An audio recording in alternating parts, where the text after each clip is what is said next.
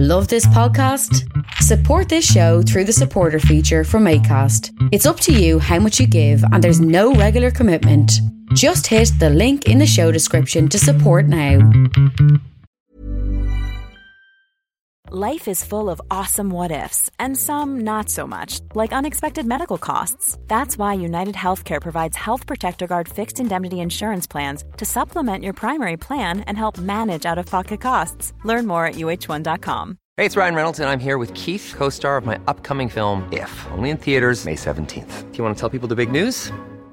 All right, I'll do it. Sign up now and you'll get unlimited for $15 a month in six months of Paramount Plus Essential Plan on us. Mintmobile.com slash switch. Upfront payment of $45 equivalent to $15 per month. Unlimited over 40 gigabytes per month. Face lower speeds. Videos at 480p. Active Mint customers by 531.24 get six months of Paramount Plus Essential Plan. Auto renews after six months. Offer ends May 31st, 2024. Separate Paramount Plus registration required. Terms and conditions apply if rated PG.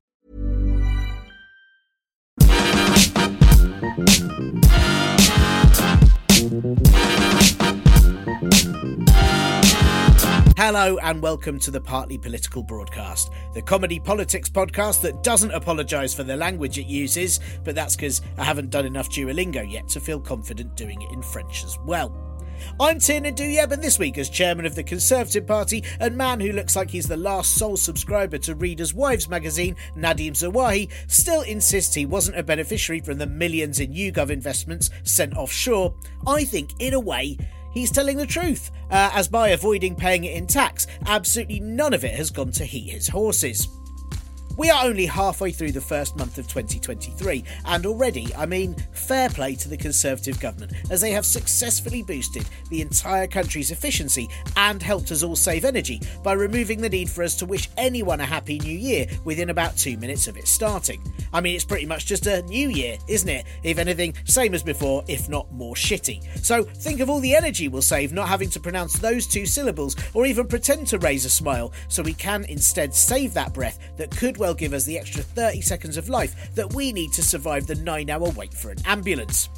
Nothing says starting 2023 with a blank page quite like not promising to well put anything on the page and letting the entire UK know that they'll just be floundering for the next 365 days as the Prime Minister Rishi Sunak fulfills his role as the reverse Neo from the Matrix. You know, seeing everything in numbers but doing absolutely shit all with any of them. Sunak promised that his government over the next year would halve inflation. You know, the inflation they supposedly weren't responsible for when it was going up, but now it's going down. They seem to have entire power over it, which I suppose might be plausible when you remember the government are only skilled in bringing things down. Then the Prime Minister promised better paying jobs and growing the economy, but as neither he nor his ministers have even bothered negotiating with any of the striking workers, he clearly just meant all the extra jobs MPs are scooping up. There was also a promise to make NHS waiting lists fall, which I guess they already are, as people are collapsing long before they ever get seen by a doctor. We will, said Sunak in his tone that replicates in real life what it's like talking to a refrigerator on Zoom with a dodgy internet connection. We will restore trust in politics through action or not at all. Well, it seems the latter has now become Number 10's entire political strategy. It does make sense in a way. If the health minister, whoever he is, uh, wait, hang on, uh, oh yeah, it's Stephen Barclay, the human version of a depression left in a bed after someone died in it. Oh no, sorry, I've forgotten him again already. If he doesn't meet with any of the unions representing NHS staff, then he doesn't hear any of their concerns and therefore they just don't exist. Stephen Barclay refuses to accept the ONS's findings that last year the UK had the highest death toll outside of a pandemic, and so I guess that means, you know, it's just not true, right? It just can't have happened if he doesn't accept it. In the same way, if you close your eyes, put your fingers in your ears, and shout la la la la la very loudly, then you haven't pissed yourself at the supermarket again, as it hasn't happened if you can't hear the people pointing and calling security. The Home Secretary Suella Braverman, a woman who the Marquis de Sade would have said was a bit OTT, is ditching the key Windrush pledges as that way she doesn't have to put the effort in to actually do them. She also told a Holocaust survivor at a constituency meeting that she wouldn't apologise for the language she used to dehumanise refugees because, as you understand, that might mean she'd have to consider consequences of her actions, but if she doesn't, then there probably aren't any. I suppose asking Suella Braverman to apologise for dehumanising refugees is a bit like asking Dracula to apologise for sucking people's blood. It's just what he needs to do to be who he is. Instead, though, Suella Braverman got the Home Office to insist that campaign group Freedom from Torture remove the video of her defending herself being a Nazi piece of shit, um, as that way, I guess it just won't have happened. Doing that does breach governmental office code, but I suppose who cares when Braverman will probably put her head in a bin when someone tries to tell her so she can be absolved from doing anything about it. If new anti protest laws mean police stop any and everyone from saying how unhappy they are, then surely everyone must be happy as you can't hear otherwise. New government plans would allow officers to shut down protests before they cause any disruption, which isn't an affront to democracy because I'm sure a protest is just as effective if absolutely no one can hear it or knows it's going on and everyone involved is arrested by police. Still, I suppose it will keep the police occupied so they'll be too busy shutting down protests to sexually assault anyone and thereby actually minimise real disruption.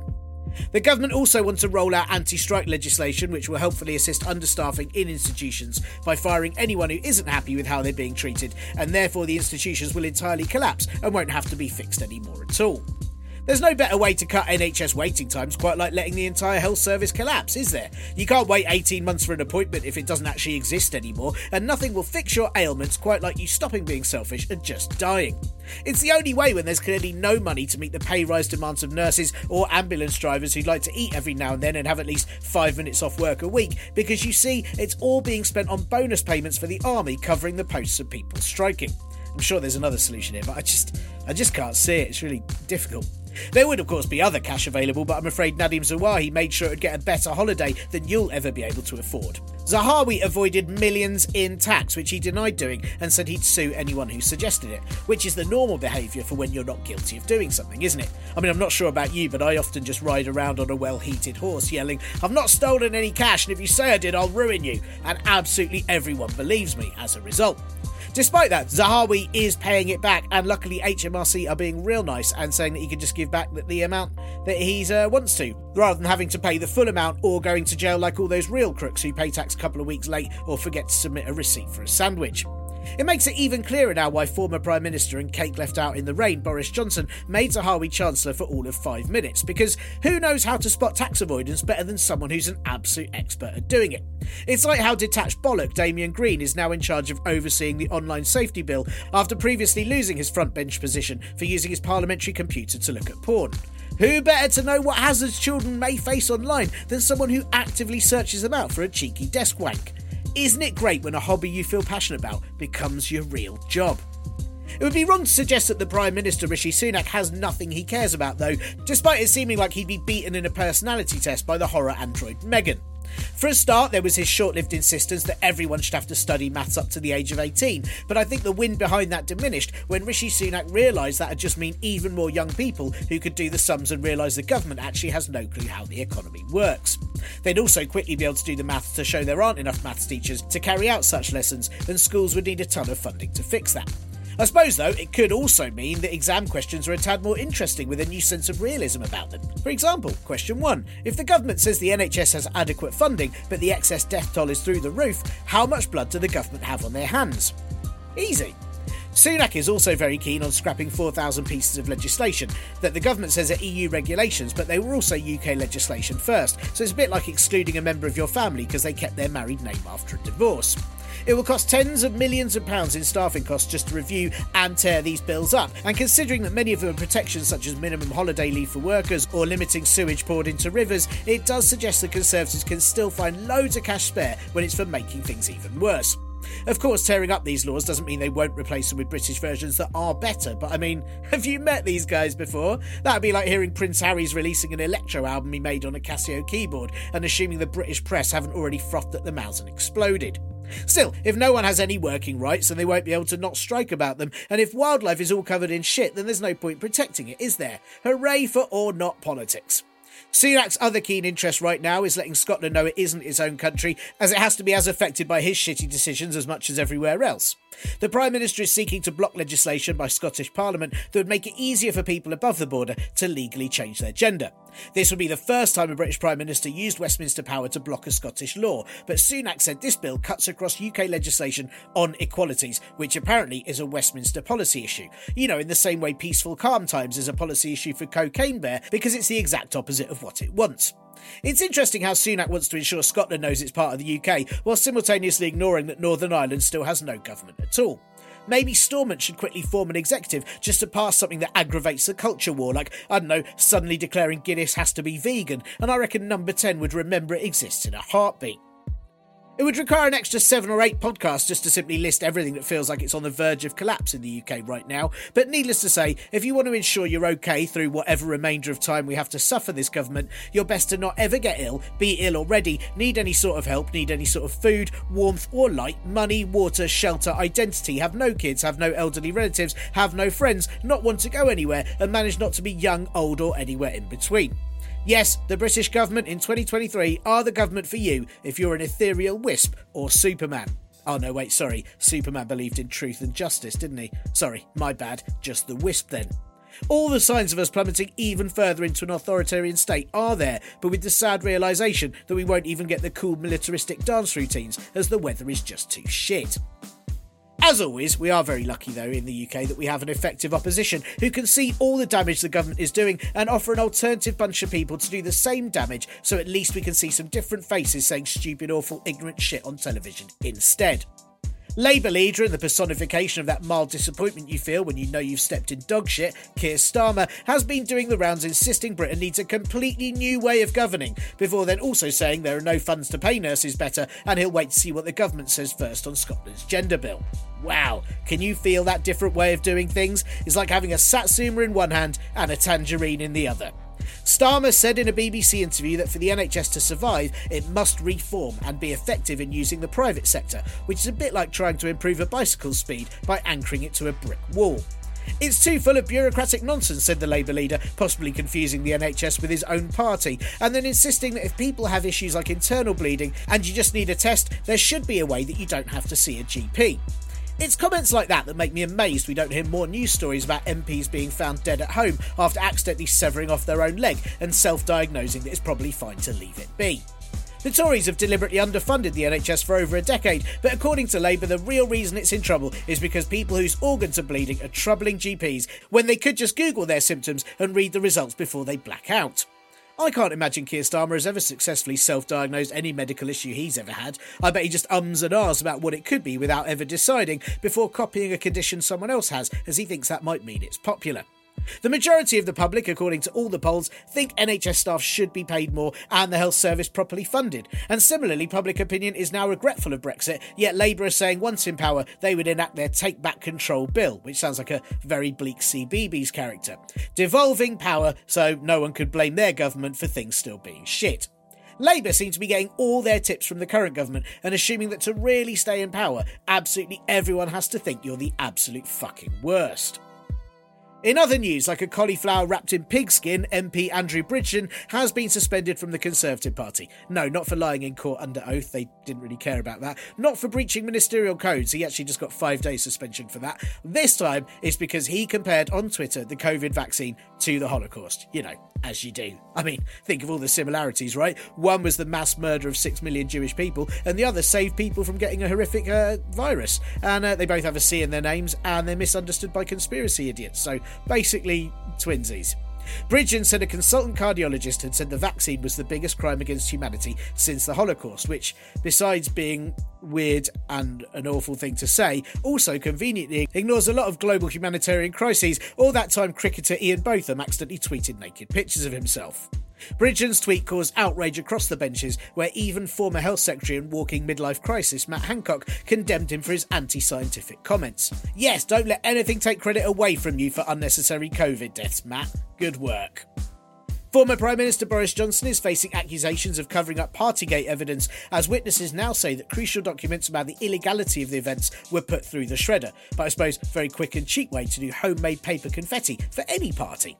An investigation by ITV also reveals that staff members were shagging at the party the night before the Duke of Edinburgh's funeral, but that is tricky as I guess it means it was definitely a business event. Despite raking in millions of private speaking earnings and dodgy donations, Boris Johnson is still using the government credit card for massive expensive lunches around the world and is looking to be parachuted into a safe seat for the next election, which I think is a great idea, as that way the Tories will potentially lose one of the few places they might have kept if they just had an MP no one knew much about, rather than the one we all thought was a massive useless thieving prick. And finally, plans to clean up Britain's waterways of sewage and agricultural materials have been pushed back 36 years by the Environmental Agency, presumably with the hope that by the time it rolls around, they won't actually have to deal with it, as they'll be too old for that shit. In a way, it does mean the country's rivers will accurately reflect the rest of it, as anyone taking a dip will be up against an absolute torrent of crap and waste. Hey, yes, the podcast is back. Uh, I tried. Uh, I've had four weeks away from the news, and I'm now uh, ready to read it once again, while also eye rolling hard, which does actually make the reading of it very difficult. Also, though, I was thinking, yeah, after four weeks off, I'll be full of fresh, new ideas of things to say about current issues. And then uh, I realised, oh no, still the same old problems I complained about 600 times already. Oh, it's all exhausting, though, isn't it? All of them. All of them, everything. All of it. Uh, I keep saying out aloud that there has to be a breaking point at some point. Surely, right? There just has to be. Things have to get better at some point. And then I realise I'm not really doing any action myself or doing anything about it as it's too cold. And I have to spend at least an hour saying, oh, it's horrible out there while drinking coffee every morning before I can even contemplate doing anything remotely productive. Um, I did have a nice break though, thanks for asking, um, and actually spent one whole week of the holidays not doing any work at all, which was a real win. And now back into the fray of all this once more with a renewed vigour for wanting another whole week off, but you know, where my agent, sorry, daughter, is at school, so I actually get to rest. That's the dream, proper, a real holiday. Where's the party that's promising a bonus Christmas, but you know, after Christmas, where the kids are in school? I fully appreciate this isn't good for teachers. If you're a teacher listening, obviously, you probably think it's a terrible idea, but also, it should definitely happen. Um, thank you all for still sticking with this, uh, for, for, listening to this despite a little time away. Mega thank you to Emma and Bradley for joining or rejoining the Patreon. That is very much appreciated. Um, I do normally message people with a sort of personal thanks for doing that on Patreon, but it currently won't let me log in. So just know the thought was there, and it is the thought that counts, right? That's what I intend to tell the energy company. Anyway, it's the thought of paying this extortionate bill that counts, right? I've got my tax bill due end of this month, as probably many of you have, and I'm really contemplating writing to them, well, Nadhim Zahawi just paid what he wanted, so I think you can have 50p. Thanks, bye! Um, if you can afford to support this podcast, and honestly, I had some thoughts about cutting down how long these episodes are, or the amount of time I spend on them, or just, I don't know, like, really, should I still be doing this show? Um, and I got some emails about more Patreon donations, and I immediately went, yeah, it's worth me doing it. I am that shallow, that is true. Um, so if you want to be part of the crew that keeps keeps me doing this, uh, you can join the patreon.com forward slash bro for zero rewards except extra afterlife of your choice points. Or you can do one off thingies at ko-fi.com forward slash Parpol Bro too. Um, and I was wondering about scrapping. Should I scrap one of those things? Should I just have the Patreon or just the Ko-fi? Um, does anyone care? Am I just giving myself too many things to do? Why don't I focus on important stuff? Why isn't everything easier? I blame the government. And of course, if you haven't got cash, then firstly, kudos, for we are one and the same. But also, stick a nice review on Apple Podcast, please. Thank you very much. Thank you. Or on Spotify or any of them other places where podcasts live in the wild. Um, but back to the thing that I complain about all the time. Um, I say this. I say this every few weeks. It's probably incredibly boring for you listeners, but basically, I don't have. Uh, much time for this show. Uh, again, stuff coming up um, is going to mean I'm quite busy. Um, so next few weeks might be up and down with some interview free ones. Um, so as always, if you've got tips on the subjects I should be chatting to people about, um, which will make me researching who to bother, that would make my life easier. So please do let me know. It seems to be the same current cycle of horrors uh, on the news right now, doesn't it? Climate change, NHS, people on strikes, the government doing absolutely fuck all about anything. Um, so I guess I'm looking for specific political areas to talk to people about, or things that aren't being reported on and are overlooked, or maybe, if it's possible, anything remotely positive as a goddamn break from this goddamn shit. Um, yeah, so get in touch. I feel like I should have more interesting things to tell you after a few weeks away from this, but uh, no, that's my life. Uh, Triangle of Sadness is brilliant. I made a really good sandwich, and I also got older last week, but you know, officially. Um, and I think that's it. I think that is all my news. Uh, and right, now you're sort of all updated on me. This week, I have got the brilliant Julia Grace Patterson from Every Doctor talking all about the NHS crisis, and it is a good one, um, but also a bleak one. Oh, it's nice to be back, isn't it? How on earth did you all cope for those four weeks without hearing me get people to talk about all the things you should be despairing about? I just, I just don't know how you did it.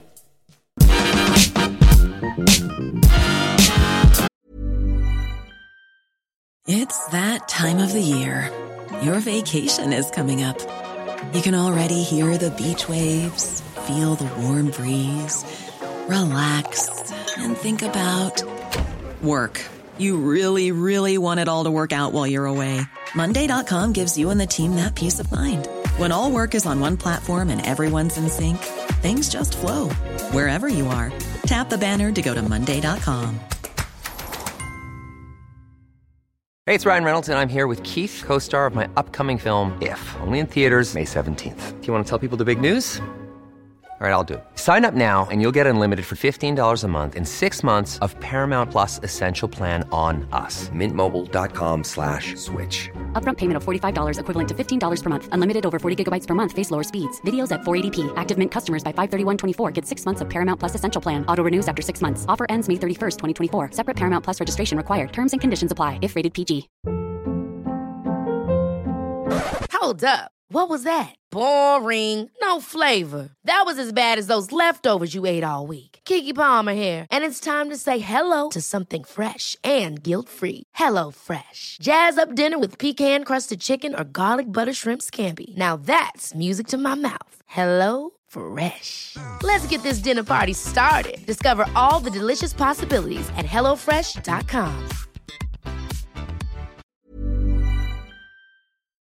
If I was to describe England's relationship with the NHS, the only term I could really think of is negging. Sure, we all love it. I mean, look at the times it's been celebrated with people jumping on beds about it at the Olympics, or everyone trying to outclap each other for healthcare workers during the pandemic, and even old men walking laps until they could get given a free holiday and die and their family scam people out of money for it. But at the same time, we all insist on having politicians who treat it like they're its arch nemesis and spend their nights cackling on top of a building, swearing that they'll destroy it next time. We tell everyone how proud of it we are. Is that the world envious of our healthcare service and how it's always there when we need it, and yet when it needs us, we generally pretend not to be in and really hope it leaves us alone.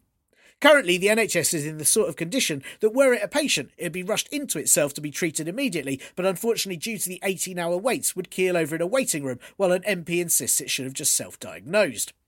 Buildings are crumbling, staff are leaving, and ambulances have no choice but to deliver a slower than yodel service, where in fact it would be more efficient if they were allowed to kick patients into a tree or recycling bin rather than actually leave them in a safe place. Doctors and nurses is no longer a sexy game, but one where you're just very tired and feel sad. Okay, I mean, fair, some people may still find that sexy. It is this way due to years and years of underfunding and neglect from the Conservatives, who always insist the NHS is in safe hands, which would be great if true, and they didn't keep trying to sell it off to go into other people's hands like it was an orphan child in a Dickens story about to have the worst time of its life. The public are very aware of this, according to all the polls, but political parties, well, either willfully ignorant or genuinely ignorant. Rishi Sunak is currently saying the NHS has the funding it needs, and I'm sure it does if you don't think it needs to do anything other than exist. It's like how when you get a new phone and it tells you it has 20 plus hours of battery life, and in the small print points out how using it in any way at all will reduce that by at least half. Meanwhile, Keir Starmer is insisting it's all due to bureaucratic nonsense, you know, much like party politics. Both parties keep insisting the NHS is actually crumbling because of doctors or nurses being selfish and wanting to be paid to work, or lack of doctors and nurses, which is selfish of them not to be there, or patients being selfish and getting ill when they could just not if they tried, or mismanagement by not somehow doing all the things you need to do but on half the funding, or it's people from abroad being selfish by not wanting to die while on holiday, or it's because there isn't enough money but that's only the fault of the foreigners and people being ill and selfish doctors, and, and not because Nadhim Zahawi hid it all offshore. So, as many NHS staff are having to take strike action, waiting times keep growing, excess deaths are going up in a way that Matt Hancock is probably horny about, and the general advice is just to try not to get sick, yeah? What is the future for the health service when the two main parties seem like they'd pop it on Ziffit if they thought they could get 50p and not have to pay for postage? This week, I spoke to Dr. Julia Grace Patterson, the chief exec and founder of Every Doctor, a doctor led campaign to support all NHS staff and revive the service. Julia is a tireless campaigner, and just days before we spoke, she'd been in Parliament holding an emergency meeting for MPs to hear from NHS staff directly about what it's like on the front line right now. I asked Julia just how bad things are, what the solution actually is when even the current political opposition is suggesting privatisation just with their donors instead, and if ambulances should just pop patients on the porch, take a photo to show they left them there, and then ask for a review. Okay, I mean, not the last one, obviously. I'm really pleased Julia had time to talk as I think she gives a brilliantly clear, if depressing, rundown of the current worrying mess that the NHS is in. Here's Julia. Hi, Julia. I really appreciate you having the time to chat to me this week. I know you've got an awful lot on at the moment. Um, I want to start right at the top because, uh, you know, I, I read, uh, obviously reading a lot about the NHS, um, and as, as a diabetic, I do pop into the outpatients a bit. But I think for everyone who's not actively had to, you know, luckily not had to go to A and E or luckily not had to get an ambulance. Um, it's quite hard to know just how bad a state the NHS is in right now. Um, and I wondered if you could just give us an overview of, of what, where are we at? What is it like? And is it also just these emergency services or is it the entire National Health Service that's in trouble? So there's been um, problems in the NHS for a few years now.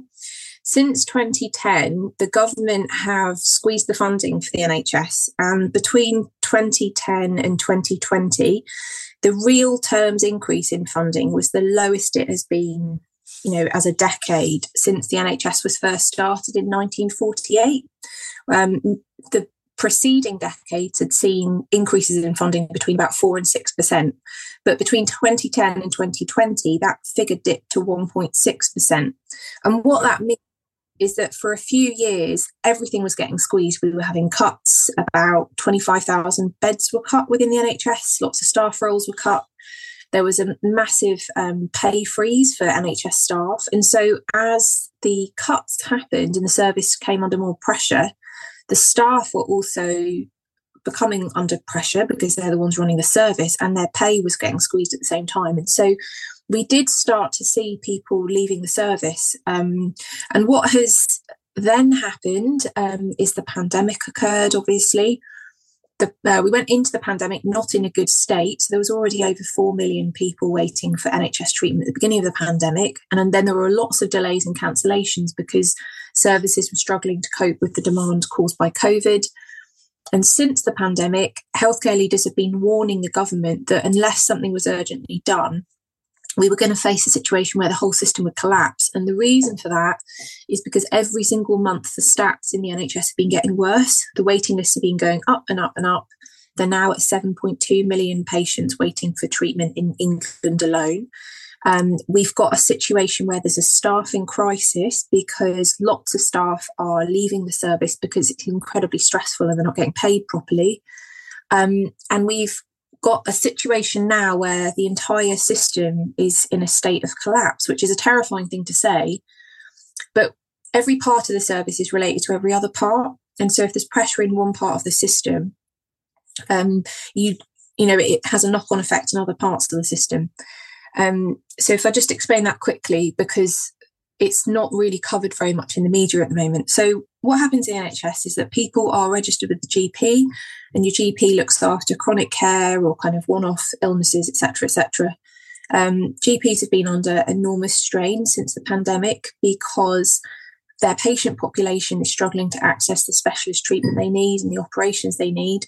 There's lots of patients who are deteriorating in their health because they're waiting for so long. And we hear about lots of examples of this. For example, you know, if you're waiting for a knee operation and your mobility is affected and you're waiting for years and years to get that knee operation, it might mean you need more painkillers. It might mean that you need more physiotherapy.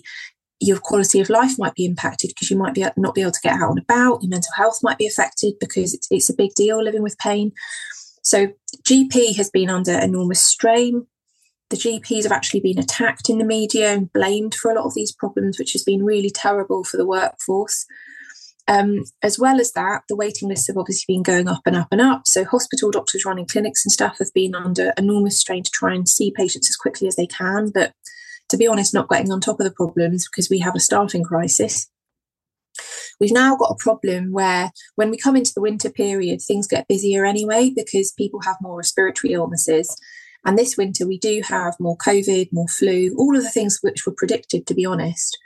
Um, it was always going to get to this state. Um, there's been a lot of messaging from coming from the government saying that the problems in the NHS are just because of COVID and flu at the moment. That's not the case. We came into the winter in an absolutely terrible state of affairs, and everyone could have predicted that this was going to happen. But what is happening now is that there's a problem of huge ambulance delays. So when people are calling an ambulance in an emergency, that ambulance sometimes is very delayed, sometimes it's not coming at all. Uh, we're hearing about situations where people, for example, might fall over and break their hip and they call an ambulance and the ambulance never arrives. Um, you know, really awful stuff like that. There's a situation where when the ambulances arrive at the A&E departments, the A&E departments are full and so the ambulance staff aren't able to hand over patients safely.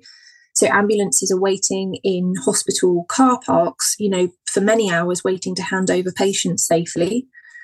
The A&E departments are backed up because the wards are really, really full And the reason the wards are really, really full is because patients are struggling, some patients are struggling to get discharged out of hospital even when they're ready because we have a social care crisis.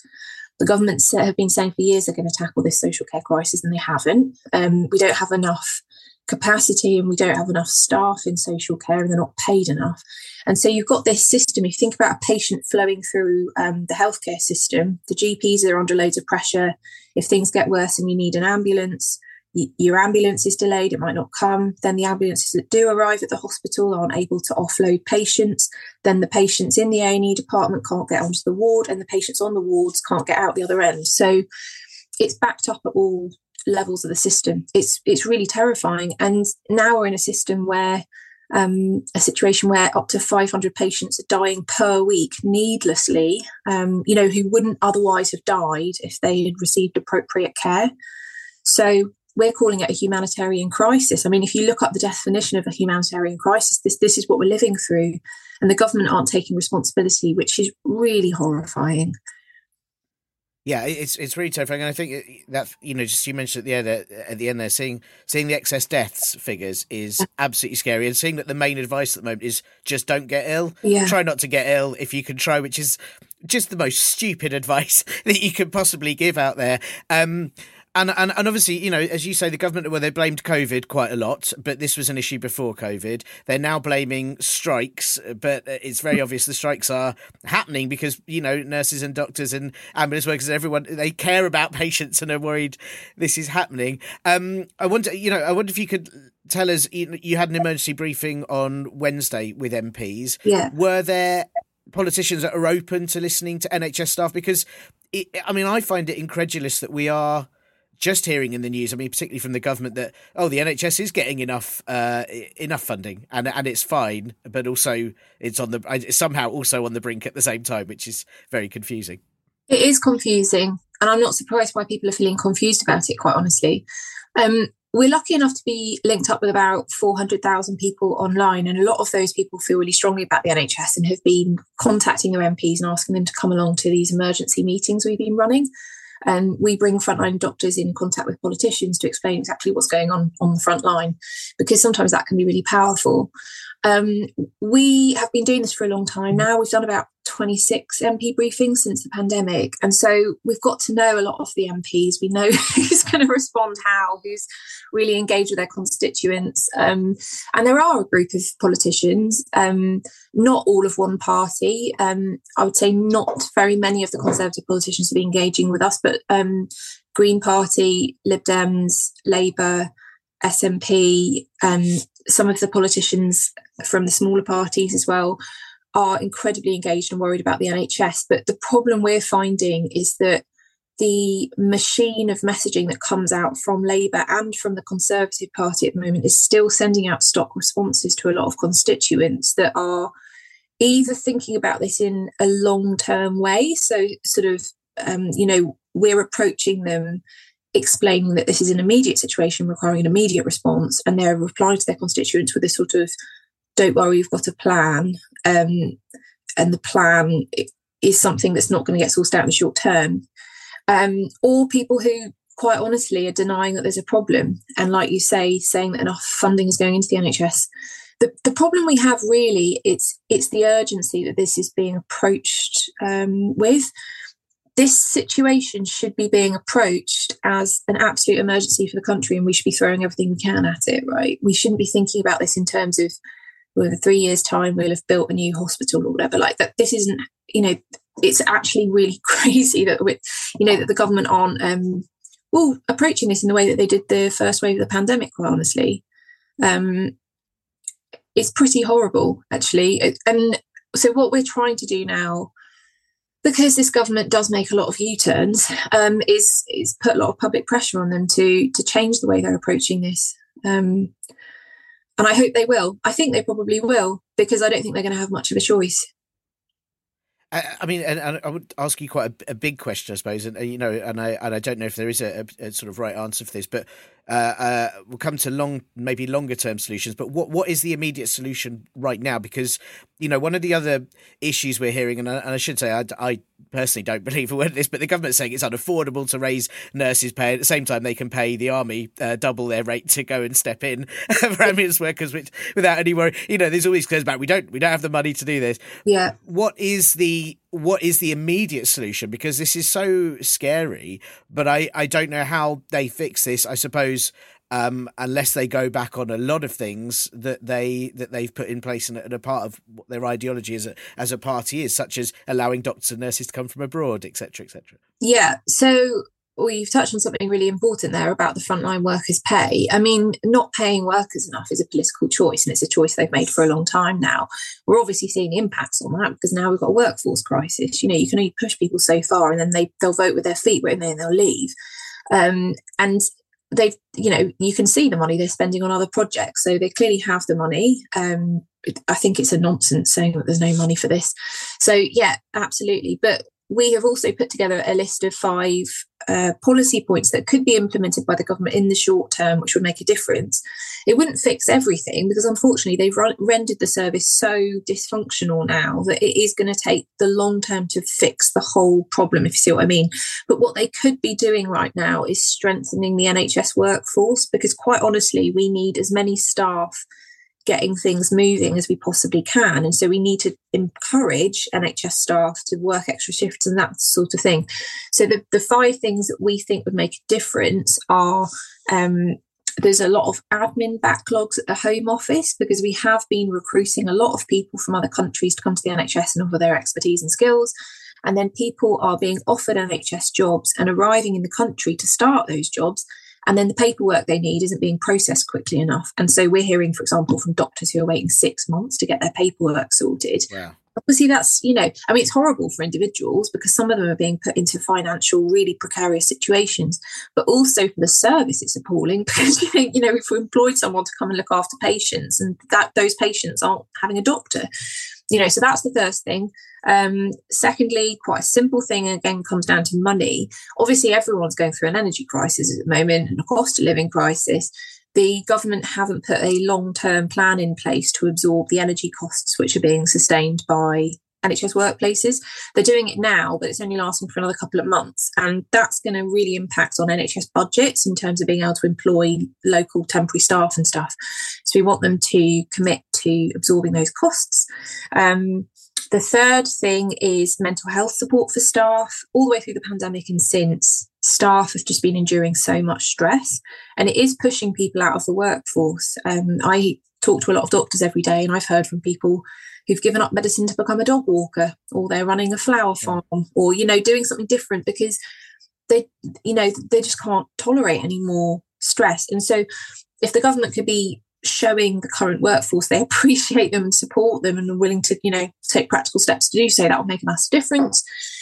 And the other two come down to um, kind of money and tax and pensions and stuff. Um, there's a situation which isn't being widely reported on at the moment where senior doctors have got um, are being pushed out of working enough hours because of pension rules. And what happens is um, the NHS staff have a pension pot, and the pension pot grows year on year, and they pay tax on um, the growth of the pension pot essentially. So they don't have any control over the pension pot growing, and it's not money they're accessing at the moment. Um, the only thing they can do is cut their hours down so that they're earning less and um, less money goes into the pension pot. So we've got this mad situation where doctors are receiving Bonkers. enormous tax bills if they work extra hours. Um, That's absolutely bonkers. What a strange thing to do. Yeah, it's a horrible situation. And so we know of doctors, for example, who stepped up during the pandemic, worked loads and loads of extra hours to support their patients, and then got tax bills through the post. And the tax that they were charged in some of these cases actually was more money than the money they'd earned for doing the extra hours. So they were paying to go to work. So it's this crazy situation. And we know lots of doctors who are having to cut down their hours. So at a time when we need them to be working as many hours as they could, they're cutting their hours instead. Um, and they don't see any other way around it, which is mad. And Jeremy Hunt knows about this. He's been well briefed, blah, blah. He's been talking about himself for months, but he hasn't taken the d- decision to, you know, sort that out. So that's fourth thing. And the fifth thing is um, hourly rates of pay for temporary workers. Now, there's been a massive, it's called a, a locum tax bill. So locums are temporary staff in the NHS in recent years, because we've had a staffing crisis, NHS workplaces have been forced to employ lots of temporary staff. And there are situations when those rates have sometimes been really, really high, particularly if people have been employed through an agency. So you can see why they've been trying to take steps to limit that bill. But what's happening now is that some of the NHS workplaces are asking their regular staff to come and do extra shifts for really low hourly rates. And people are weighing up, you know, I'm absolutely exhausted, I haven't seen my kids. And, you know, do I want to come to work for yet another weekend shift? There's no end in sight. People are saying no because they're not getting paid enough. And quite frankly, we need to just be throwing everything we've got at this and really appreciating the staff who are going in and doing these extra hours. So we think they need to drop these, they're called locum caps. We think we need to drop the locum caps, at least temporarily, just to get us through this crisis. Yeah, yeah. I mean, I, I can't. The last two you just talked about completely throw me. That's absolutely bonkers that those are issues. I mean, is there, and, and forgive me if this is on a slight tangent as well, is outside of the immediate NHS, you know, you mentioned the energy crisis in terms of what hospitals are having to pay, but there's not enough help for people, and, and surely a lack of heating is causing more people to have to go to hospital. And we've also not really had a push on COVID vaccines yet again, but that seems to have had an increase. Are there, are you know, are there societal things that if the government were helping, it would reduce the amount of people that would need to go to A and E in the first place? Absolutely. Like, I haven't actually seen stats on this yet of how much that is impacting people becoming unwell, but kind of anecdotally, we hear about a lot of people through our network who, for example, go on a home visit to a patient who's become unwell, has a chest infection, or unwell in a different way. And, you know, staff are walking into absolutely freezing cold houses and uh, people who can't afford to turn their heaters on. And, you know, if you've got health problems and you're not even able to afford to eat or, you know, turn your heating on, that is going to have an impact. And I think horribly, we're going to see um, excess deaths, excess, um, you know, health problems from our population in a way we haven't seen for decades because it hasn't been happening in Britain. You know, we've we've been very fortunate, haven't we, in recent years that most people have been able to live in a warm home. Um, that's that's now in you know we're regressing now we're going to see i think the concern from the healthcare community is we're going to start seeing illnesses that we haven't seen for a long time because people are living in damp moldy ho- homes you know it's it's horrible. It's inhumane. Yeah, it's very scary. It's, and, and and food uh, food poverty. There's so many issues that are going to uh, affect people's health. Uh, um, health, sorry. And I, I, I sort of uh, to go back to the previous question, I was asking about the short term plan. longer term, uh, and again, cards on table. I'm sort of anti the privatisation of the NHS. I very much love that it's a national health service and is free at the point of use. But it, you know, are we in now? Can it be funded correctly? Are we now? Is it now in such a state that long term it'll have to have some privatisation applied? I know that's what Labour has been talking about to an extent, and uh, perhaps I don't know if they mean more like the Scandinavian model, or you know, or, or can all this be avoided? What what do we need in the long term to kind of protect the NHS? So this is where it's a very big question. Sorry. no, like it's it's the core, it's the root of the problem. Quite frankly, um, it's difficult to talk about this at the moment because there's so much important stuff that's like in the here and now that everyone's having to deal with. But a, a large part of the reason we're in the situation we are is because of privatisation. What has happened over the last four decades, so this isn't a new thing, is that successive governments have put reforms in place into the NHS. It's allowed them to do things like um, build an internal marketplace within the NHS. They have allowed outside providers to come into the NHS. Some of these are on short term contracts. It's not worked out well. Um, and we've seen, because of that, a fragmentation of the infrastructure of the service because they've broken the service up into tiny bits. It's hard to manage, there's a lot of wastage, there's a lot of money that gets wasted. And they've also, over time, diminished their own responsibility to patients and have put, uh, have put that responsibility on local healthcare leaders, which means that during the 2010s, as they have pulled the funding down, they've pulled the funding down on a service that they had already fragmented and outsourced and the it wasn't as stable as it had been 40 years ago. And so what has happened is we've got this weak service and when things fail the government now are able to point the finger at someone locally and blame them because they have instigated these reforms over the years that have meant they don't have to hold responsibility for what happens in a local area. So privatization is at the core of all of this. There was an observational study that came out in the Lancet a few months ago looking at the private companies running healthcare, uh, NHS healthcare services in England. And it showed that there was a link between poor patient care and an increase in private companies running NHS services. Now, it's the first study of its kind. I mean, you need to look into this in more detail, but it raised real alarm bells within the medical community um, because it, what the study suggests is that people are getting a worse delivery of service from private companies than they would have been if you know if it had been run by public service. Um, there's a huge problem where people aren't really aware of what's going on because private healthcare companies running NHS services put the NHS logo on their buildings. And so people aren't even always aware when they're getting their healthcare delivered by a private provider. Um, and I find it incredibly worrying that Labour are putting out rhetoric in multiple media outlets suggesting that we need to rely on the private healthcare industry to save the NHS. I mean, you just need to look at history. It has never saved the NHS in the past.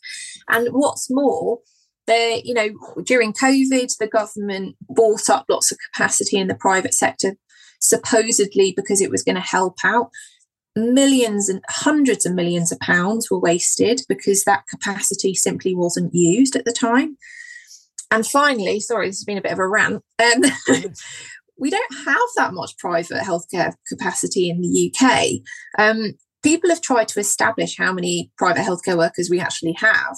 And best estimates is that most of the people working in the private healthcare industry also have an NHS job. And so, if you're paying the private healthcare industry to do stuff on behalf of the NHS, you're actually just poaching staff and moving them into the private healthcare industry to fulfill operations, etc. And meanwhile, the NHS is going to struggle even more. So, it doesn't seem to be a logical decision of Labour's to do this, right? My feeling, and the feeling I think of quite a lot of people, is that we want the NHS to be publicly funded, publicly run in the way that it was originally intended, intended to do so. Shouldn't be like this. So uh, it's not even, I suppose, obviously it is funding and it needs a lot of funding, but it's, it's, yeah. we need a whole, we need people in charge who actually want it to survive and want it to be a national health service. It requires a, a rethinking in terms of, I say rethinking, perhaps sort of back to original thinking from from our politicians. Absolutely, and it is going to require an awful lot of investment. I mean, the, the Conservatives over the last 12 or 13 years have absolutely destroyed the service. I mean, you, you just need, looking at one tiny part of the problem, they haven't tackled building repairs. We've got a situation now where in England alone, there are £9 billion in unmet repairs in hospitals and other NHS workplaces. And in some of those instances, you've got situations where buildings are actually crumbling. And it, a report has been written showing that patients and staff are at risk of uh, you know, safety failings, stuff like you know the potential for there's, there's water dripping through ceilings in clinical areas this sort of stuff they haven't even tackled that so the amount of investment that would be needed just to get the service back to where it would have been you know 15 years ago would be enormous um, and in my mind, what they need to do as well is bring those contracts all back into public delivery again. And that's a huge job that would cost a lot of money. But the idea that it can't be done is an absolute nonsense because the NHS was built by people. The NHS is, you know, extremely important to people. If you look at the polling consistently, it shows that the public want it. Um, and I think the thing that makes me the most cross about this whole situation is that the public have not voted for what has happened to the NHS. When the public are asked, they want it to be a publicly run service, publicly funded. There's never ever been a public consultation saying, Do you want private healthcare involved? Do you want things to be outsourced? Do you think we should be buying up hundreds of millions of pounds a month in private healthcare capacity? I suspect if they did, people would say no. You know, we want that yeah. money to go into funding the NHS, please. Yeah, It's, uh, it's never it's never been popular. It's, you know, everyone wants their health service working and, and loves it. And you know, we saw that even as obviously it, ended up being quite patronising, but seeing how many people clapped um, health workers and, and the support for it is immense. And it never it always baffles me that politicians don't support it in the way that people do. And horribly, they use it as a vote winner, don't they? And then they'll go mm manifesto promises. I mean, I, don't want to bang on about this too much because clearly the current Conservative government have absolutely destroyed the service. But if you look at what Keir Starmer promised, he he got voted in as the leader of the Labour Party. One of his pl- pledges was that he said he was going to, you know, end outsourcing within the NHS, and he's quietly removed that pledge now. You know, about six months ago, and a lot of Labour members that I talked to were very upset about that because they said, "Well, the reason I, I gave him my vote because I thought he was going to, you know, sort the NHS out, and now he's got his health, you know."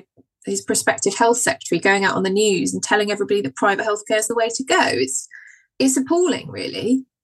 Yeah, it's it's really appalling. It makes me very very upset, very disappointed. Um, and and I mean, I, I, suppose you know that brings me to the next question, really, which is, uh, you know, what what can we what can we do? Um, you know, and and. Uh, as as listeners, apart from sort of trying not to get ill, or maybe I suppose now we have to wear hard hats if we go to A and E. But you know, what what can we do to actually help this campaign? Because uh, uh you know, it sounds it, but there's very little faith in the people that we vote for right now, uh, particularly the main two parties in, in being able to help this. So, what can we do as people to ensure the safety of the NHS, to support all the staff? Um, and I wondered also if you can tell us a bit about every doctor uh, at the same time. Yeah, sure. So, okay, so broad things that I think people should be doing at the moment for the NHS is um, keep in your mind that the majority of the mainstream media in the UK is privately owned and that privatisation is very rarely mentioned uh, in terms of the NHS because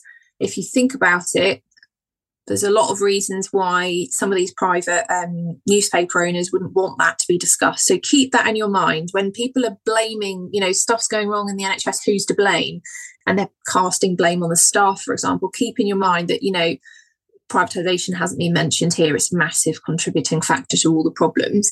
Um, and I think we all need to get a bit more kind of savvy at questioning the way that the NHS is spoken about in the media. Um, we are a campaigning organisation. We set up as a group of doctors. We're a collective of doctors, and we campaign on lots of different things. It's about twelve hundred of us at the moment, but growing all the time, which is great. But amazingly, when we started talking on Twitter and joining up with other people, um, we found that there's an absolutely enormous group of people who also feel strongly about the NHS. And we now have over a thousand members who are members of the public. So if you'd like to join Every Doctor and join our campaigning, we would absolutely love it. You can find us at www.everydoctor.org.uk. And at the moment, um, we've been running a campaign called Revive the NHS for a couple of months, and we've done three emergency MP meetings for that so far. Um, we've just stepped up the campaign because the government simply are not tackling this crisis with the urgency it requires. And so we've set up a petition where we're calling upon leaders across the UK to declare humanitarian crisis and to treat the situation as such. So um, it would be amazing if you could share the link with your listeners. But if you could add your name to that and share it with other people, that would be fantastic. Um, unfortunately, healthcare is extremely political. And what we have now is a war on words, which is horrible. But for as long as this government is able to just describe this situation as an unprecedented crisis blaming on COVID and flu, they're not going to be tackling this properly. We need to talk about this in the strongest terms. They are demonstrating right now that they do not value the lives of the patients who are dying in their hundreds every week as a result of this situation. And so that is why we are stepping up the way we talk about it, because we're trying to force them into declaring a crisis and responding to it. So anything that anyone could do to um, you know, sign the petition, share it with others. That would be really fantastic. That's brilliant advice. Thank you, and I'll make sure all the links are in the podcast blurb uh, so listeners can get on that uh, immediately. Um, well, thank you, thank you, Julie, for having time this week. I know you've had a busy week with the emergency MP meeting as Mel as well. Um, and I just wanted last question, which is what I ask every guest on the show, with just the hope of furthering good information, good resources, um, which is that apart from yourself and every doctor, of course, um, are there any other organisations, writers, sites, campaigns um, that listeners should check out for accurate info on what is happening to the NHS at the moment? Um, who are the people that you go to and that you would recommend?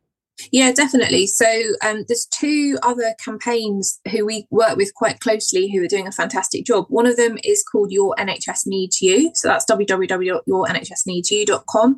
And they are against privatisation, same as us. Um, and they have lots of celebrities who've come on board the campaign as well, which is fantastic, who've made some videos and things.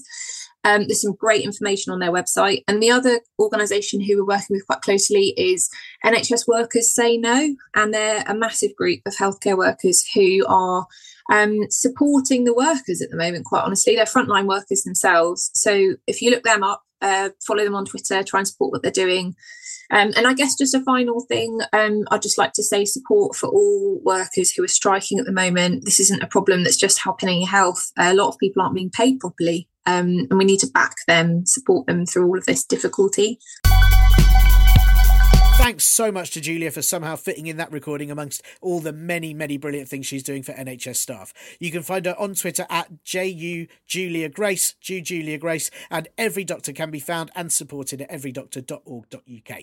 On that site, you'll find links to their socials, ways to buy NHS staff coffee, and more. And most importantly, right now, the petition that very, very much needs even more signatures. What do you need to hear about right now? The world of politics is depressingly repetitive, so I am very keen to hear if you want deeper dives into current issues or something else entirely as respite from hearing that Rishi Sunak is unable to yet again understand how humans work. Let me know, and you can do such things by dropping me a line on any of the socials or at partlypoliticalbroadcast at gmail.com. And that's your lot for this week's Partly Political Broadcast podcast. You know the score. Yes, that's right. It's 1 0 to everyone but me. Sorry, I mean, if you like this rant jazz, then do recommend to others who might also need a weekly dose of comedy despairing. Donate to the Ko-fi if you can, or join the Patreon, and give us a dandy review at Apple Podcasts or similar podcast outlet services. Cheers lots to Acast, my brother Last Skeptic, and Cat Day. And this will be back next week when Keir Starmer announces Labour's bold new policy promise of whatever Rishi Sunak says, but repeated a whole octave lower, so you think it's something else entirely. Bye. This week's show is sponsored by the Conservative All New Maths Guidance, featuring such high end questions as if Nadhim Zahawi avoided an unknown large sum of tax but only paid 3 million of it to HMRC once found out, how long should his jail sentence that he won't get actually be? And such long complicated equations as if there's money for tanks to Ukraine, shredding 4,000 necessary laws, and for Rishi Sunak to fly a private jet to Leeds, how much of a pay rise won't nurses get? Helping young people realise important mathematical lessons to help them understand the everyday of politics. Two wrongs maker? That's right, frontbench cabinet minister.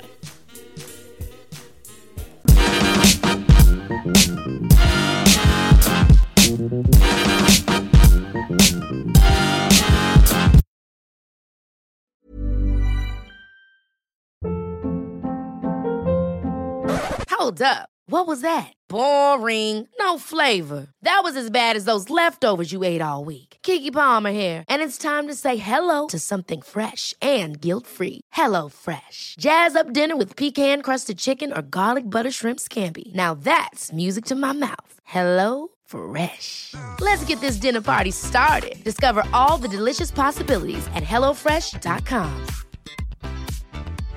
Hey, it's Paige DeSorbo from Giggly Squad. High quality fashion without the price tag. Say hello to Quince.